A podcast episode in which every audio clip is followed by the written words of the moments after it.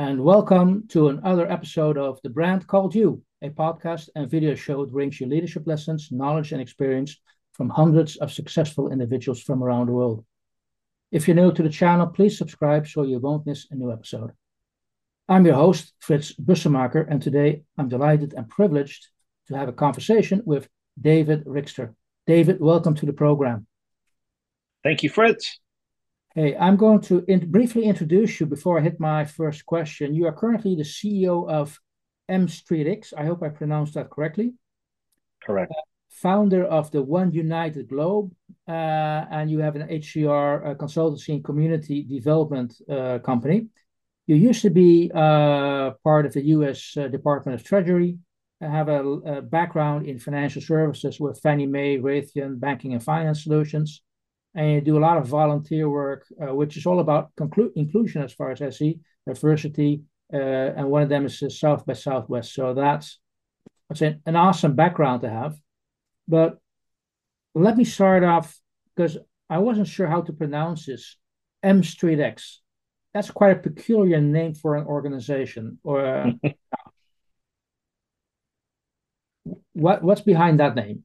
You you, you chose that for yeah. I guess. Yeah, certainly. So that's an excellent question, Frits. So back in 2020, uh, during the early beginning of the pandemic, um, I reconvened my Treasury portfolio. Um, as you had stated earlier, I was with the U.S. Department of Treasury.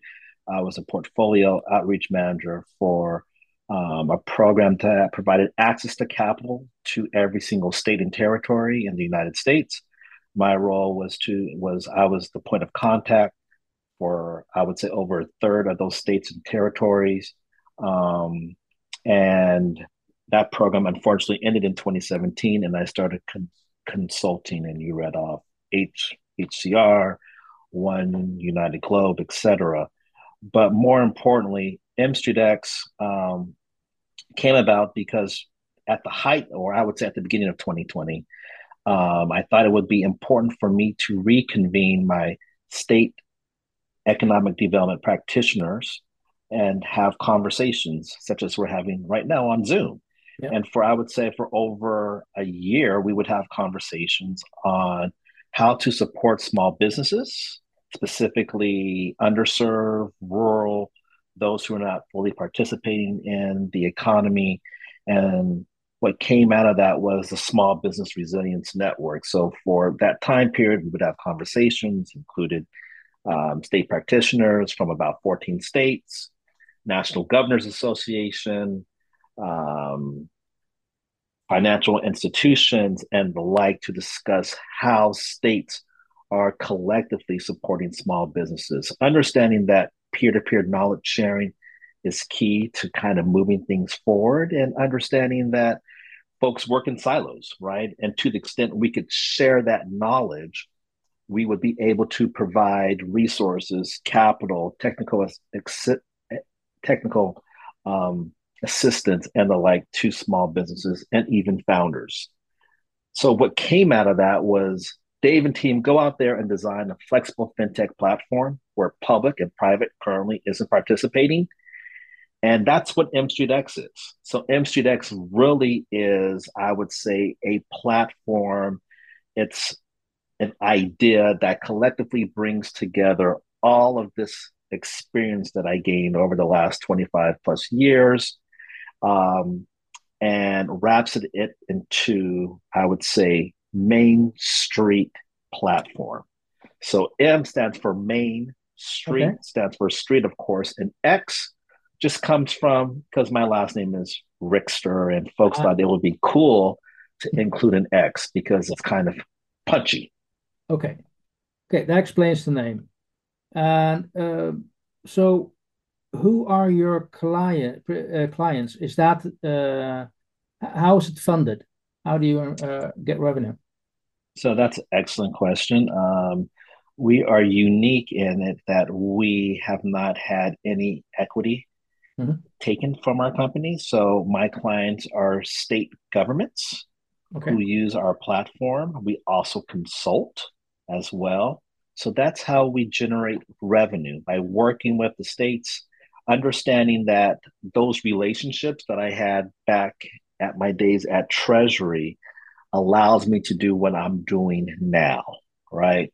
So the ability to leverage your relationships and to monetize them, well, I'll say was something that was challenging at first, right? Because before I was on the other side working for them in support of them. Yeah. Ensuring that they had the tools, the resources, capacity to operate programs to support small business growth and also entrepreneurship throughout the United States. Now, flip that. Now I'm working with them because we saw that there was a gap within the ecosystem. And it was their request that we design something that was flexible, that could help them process transactions. And so that's how we've been able to generate revenue by working with state economic development agencies to support their efforts in deploying flexible capital to small businesses. Okay, got it. Now, when you uh, work for U.S. Department of Treasury, that's a very comfortable job. uh, let's mention sure, okay, sure, government job, and you you have also that background with very large institutes. So how confident were were you when you stepped out of that, I'd say, corporate zone and said, "Okay, I'm going to do something on my own now"? It's that's an excellent question. Um, so, the fact that I was at Treasury, that I had access to all these, I would say, high level officials, secretaries, undersecretaries, assistant secretaries that were operating governmental agencies throughout the, the country gave me the reassurance that I could take that knowledge and and help them augment their abilities to do more. Yeah. Right. I also knew that the Treasury program that I was part of was sunsetting in 2017. Yeah. And so it gave me a unique perspective to start thinking about what I could do outside of the public sector, i.e., Treasury, which I mean, like Treasury was an awesome opportunity, and especially to be there during the Obama time frame, a unique opportunity. I never thought I would ever have that opportunity, but the fact that I did have that opportunity, I wanted to do more for people, for men, little boys that look like me, to let them know that they too can have an opportunity. And that opportunity changed my mindset. It gave me the faith in myself to say, hey, you know, you had access to these unique individuals who operate all across the country. Imagine what you could do in the private sector by leveraging those resources to do more to support entrepreneurship to those who are not fully participating. So the short answer is it was extremely challenging. There was years when I came out of Treasury where, you know, I was beating my head as to why am I doing this? I could have just found another job within the public sector. But something kept on pushing me. It was, I would say, that innate ability to understand I could do more Mm-hmm. And so I kept on pushing and pushing. And little did I know that the pandemic would be the catalyst for us to create M Street X. So I would say it comes from having the reassurance and the faith within yourself, but also knowing that you're part of a community that can do more. And so um, there's a lot of ingredients there, man, but it was not easy at first. And it still isn't easy now because I wasn't a CEO or a chairman of a board of a startup, mm-hmm. right? I was at the federal, I was at Treasury sharing the value proposition with state economic development practitioners on why they need to participate in this program. Yeah. But also on the other side of that, seeing that there was a swath of individuals that were not fully participating. I got that. And those are minorities, those are rural communities, you know. Understanding that there was an opportunity for me to do more. Um, I saw the value proposition in supporting minorities, supporting underserved, supporting rural women, and the like.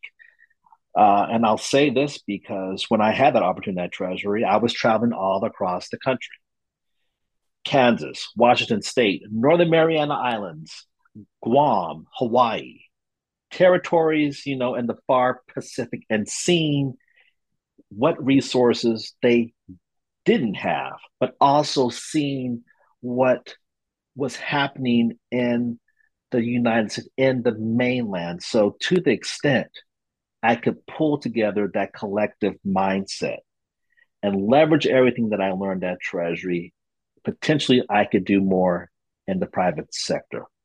Hey, David, um, quick question. Uh, uh, the the folks you're now talking to are uh, at the government side. Are they still the same as you were uh, uh, when you were at uh, Treasury?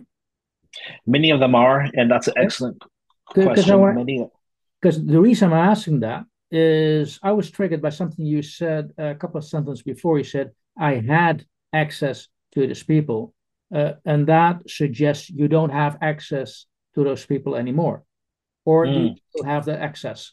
So because so, I, I want to explore with you, is it where where did you have access discussion of your function, and to what extent do you, as an individual, build up relationships with people? So and, I think it's a combination of both, Frits.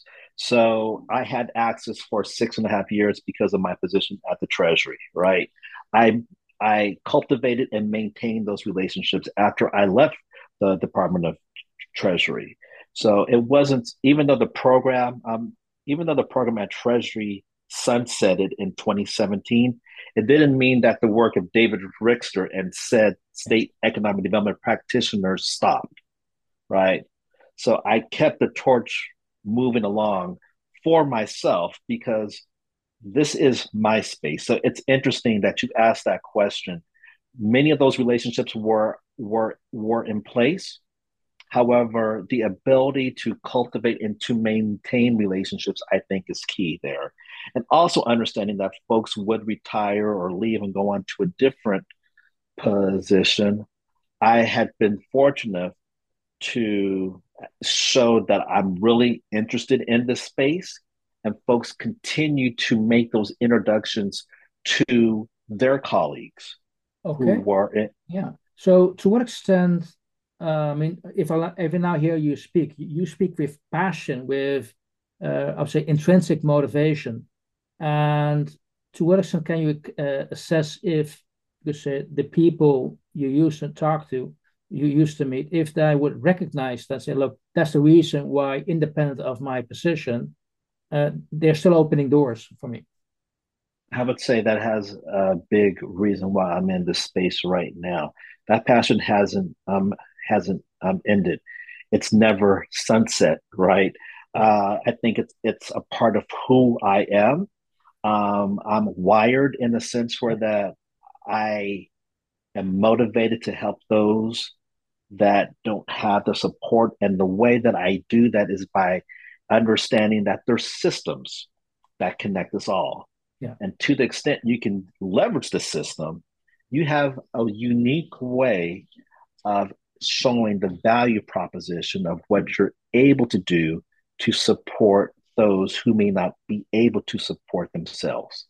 Yeah, got that. Now, I want to move along to something I think is related to our current discussion, and that is okay, so you became the CEO of a startup, uh, M3X. More or less at the same time, you also founded uh, One United Globe, a lot of people I know who do a startup, they have one thing on the mind is making the startup successful. So how can you cope with not only uh, setting up a, a startup uh, for profit business, but also set up a foundation? So the one United Globe um, was done, I would say, before M Street X. So okay, and so just so that we're clear there, uh, is it still operating to some extent? Yes. But I would say my sole focus right now is getting M Street X in a position that is sustainable, marketing, um, getting our platform up. Our platform has been up since April of this year. Super excited about that. Man, I mean, the fact, and I think it's important to just share that we did the fundraising route from late 2020 all the way up until I would say early 2022. Okay. So think about that. That's a long time to be fundraising. Um, and I can attest as a founder, as CEO, it's extremely exhausting, and especially if you have kids. So I'm almost 50. And to your earlier question, I went from a job that was secure, a bi weekly check. Uh, I had 401k, etc. But now I'm deciding to explore and do something unique, something challenging that I would say someone who's probably in my position and age probably wouldn't want to do because it's extremely challenging, especially when you have a young family. Um, but again, through grit, perseverance, focus, family, friends, um, we've been able to make it through. And I'm fortunate to say our clients have been able to fund our platform to where we're at today. Right. Okay. Uh, I still want to come back to uh, One United Globe, although you started it before starting up your startup. Uh, because mm-hmm. w- when I read upon uh, what that is doing, connecting communities, embracing disruption, preparing for the fourth industrial wave, mm. seems to be that is, well, nice training ground for what you're doing right now. yeah. So, excellent point. Um, I'm not going to say I forget about that, Frits, but because a startup takes up so much time, let me just preface this. Coming out of 2017, in the United States, we had a shift, if you will, from one administration to another. We also had, I would say, the beginning, or I would say, folks were really focused on the future of work and we started having conversations about AI and VR and all the ecosystems of, or I would say the ecosystem of emerging technologies, right? And so it became very clear for me that as my background is in financial services, economic development, I needed to ensure that I had the skills and general knowledge of what the future of work, the industrial revolution, and the change would actually look like. So I immersed myself in that ecosystem for a couple years.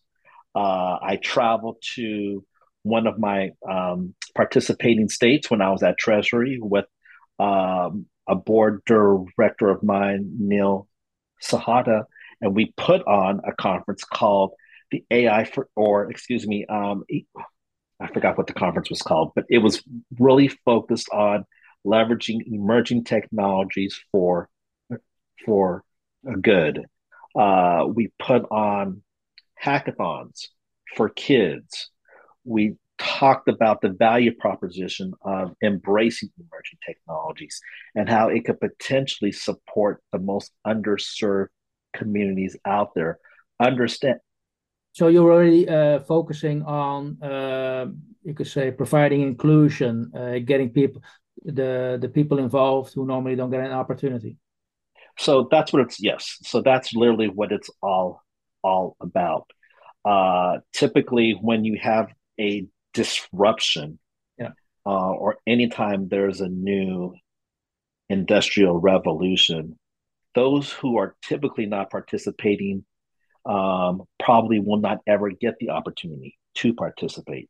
So, to the extent we can bring them al- along, introduce them to emerging technologies such as AI, VR, collaborative robots, um, it allows them to participate, but also the awareness of what these disruptive technologies are going to do and how it's going to change how we communicate. Because five, six years ago, folks weren't using Zoom to the extent that we use Zoom today.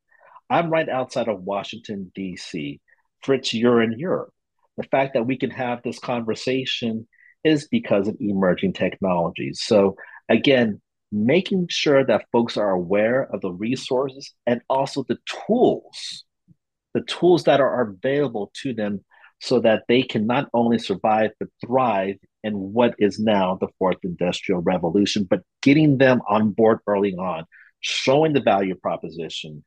Um, and so that's what One United Globe uh, is attempting to do to ensure that everyone is aware of the resources that are available and to explore how to do it in an organic manner as well. Got it. Hey, how do you, uh, in this context, how do you define success? When are you satisfied? When have you achieved your results? Excellent question. Um, when I can rest. I mean, that's a very that's a very good question. So I measure our success as to our ability to support small businesses, yeah. to ensure that they are not um, able to create new businesses by working through our platform with the state economic development agencies, but that they're able to grow good paying jobs, retain jobs, and more importantly, by leveraging our technology, connecting those founders, those entrepreneurs to access the capital so that they can do what they achieve to do. And thinking about if we have all of these challenges that are facing us right now, if it's not climate, right? If it's not access to just education, whatever whatever it is, our ability to provide flexible capital to entrepreneurs that look like me, that may not have a linear path, I think provides us with a unique opportunity to explore how we can start to find viable solutions to ensure that this planet remains um, a living, viable planet so that my kids your kids and those other kids have the ability to do what it is we're doing right now having a conversation being able to just survive and thrive. Uh, that's uh, a good definition of success by my book. Uh, you also mentioned something which uh, triggered me is the people you talk about don't have a linear path. Um, has your life been linear or has it been a bumpy road? And have you made mistakes or have you failed along the way and said hey that's actually that was such, such a good learning mo- uh, opportunity for me?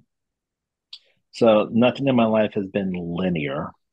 Um i've learned along the way um and i think it's through my failures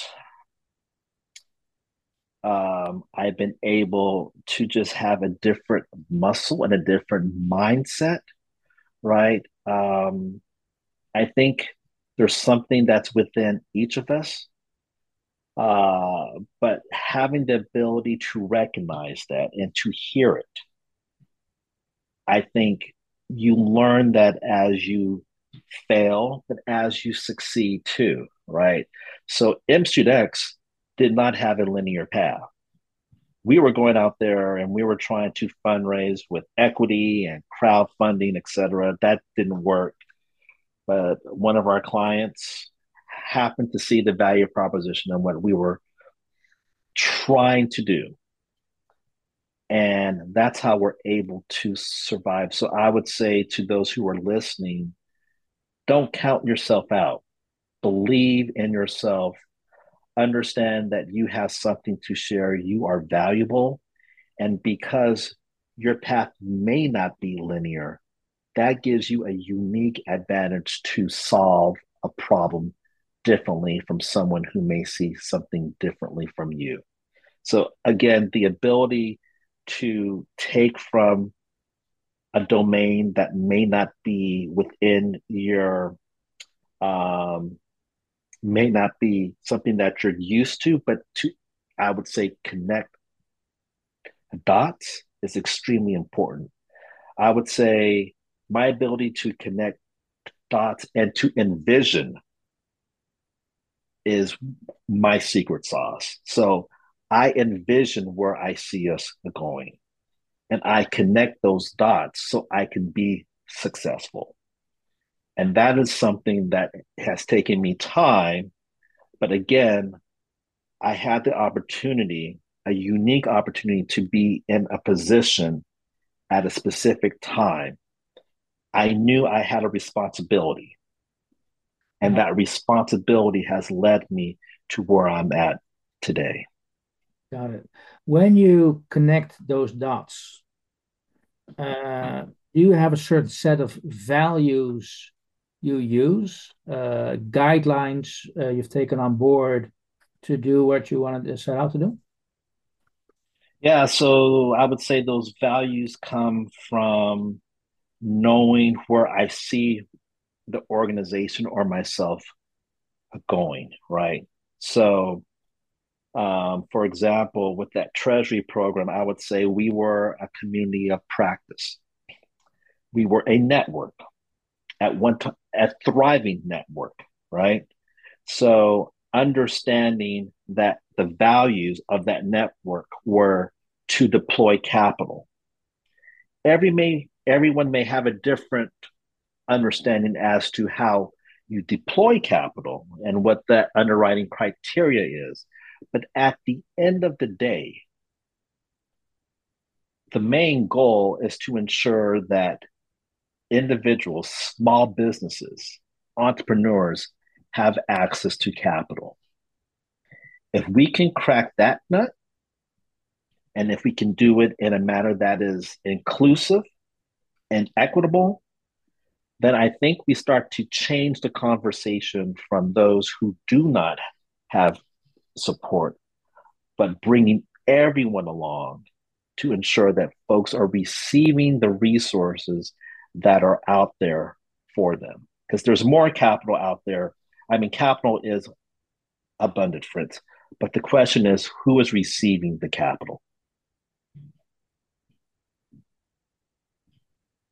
Good one. Let me then end with one final question in this context. Um, um, what advice no, do, do people seek your advice? And is there like a common advice you would give to anybody out there? So people do seek my advice, uh, specifically those in this ecosystem of access to capital and small business um, under that treasury program. Um, but also coming out of that treasury program, I would say as a practitioner, um, I think what has come out of it is one's character and understanding what um, why do I do the things that I do? What makes me tick, right? And so, if there was any advice that I would provide to entrepreneurs, small business owners, anyone of the like, just number one, go with your gut because your gut is typically, you know, um, right 99% of the time, but also give yourself some grace too. Give yourself some grace and know that what will be happens for a reason. You have to understand that. And there are certain things that are not within our control, but understanding that um, we're here to ensure that we are good stewards of this planet. And while I'm here, I want to ensure that my kids and my kids' kids have the resources to survive. So I know that's a long answer, but um, I would just say just be you, be true to yourself, and understanding that things happen for a reason and that it'll be okay. I mean, I didn't know that I would be CEO or chairman of the board of a startup company seven, five years ago. But this is where I am today. I love it.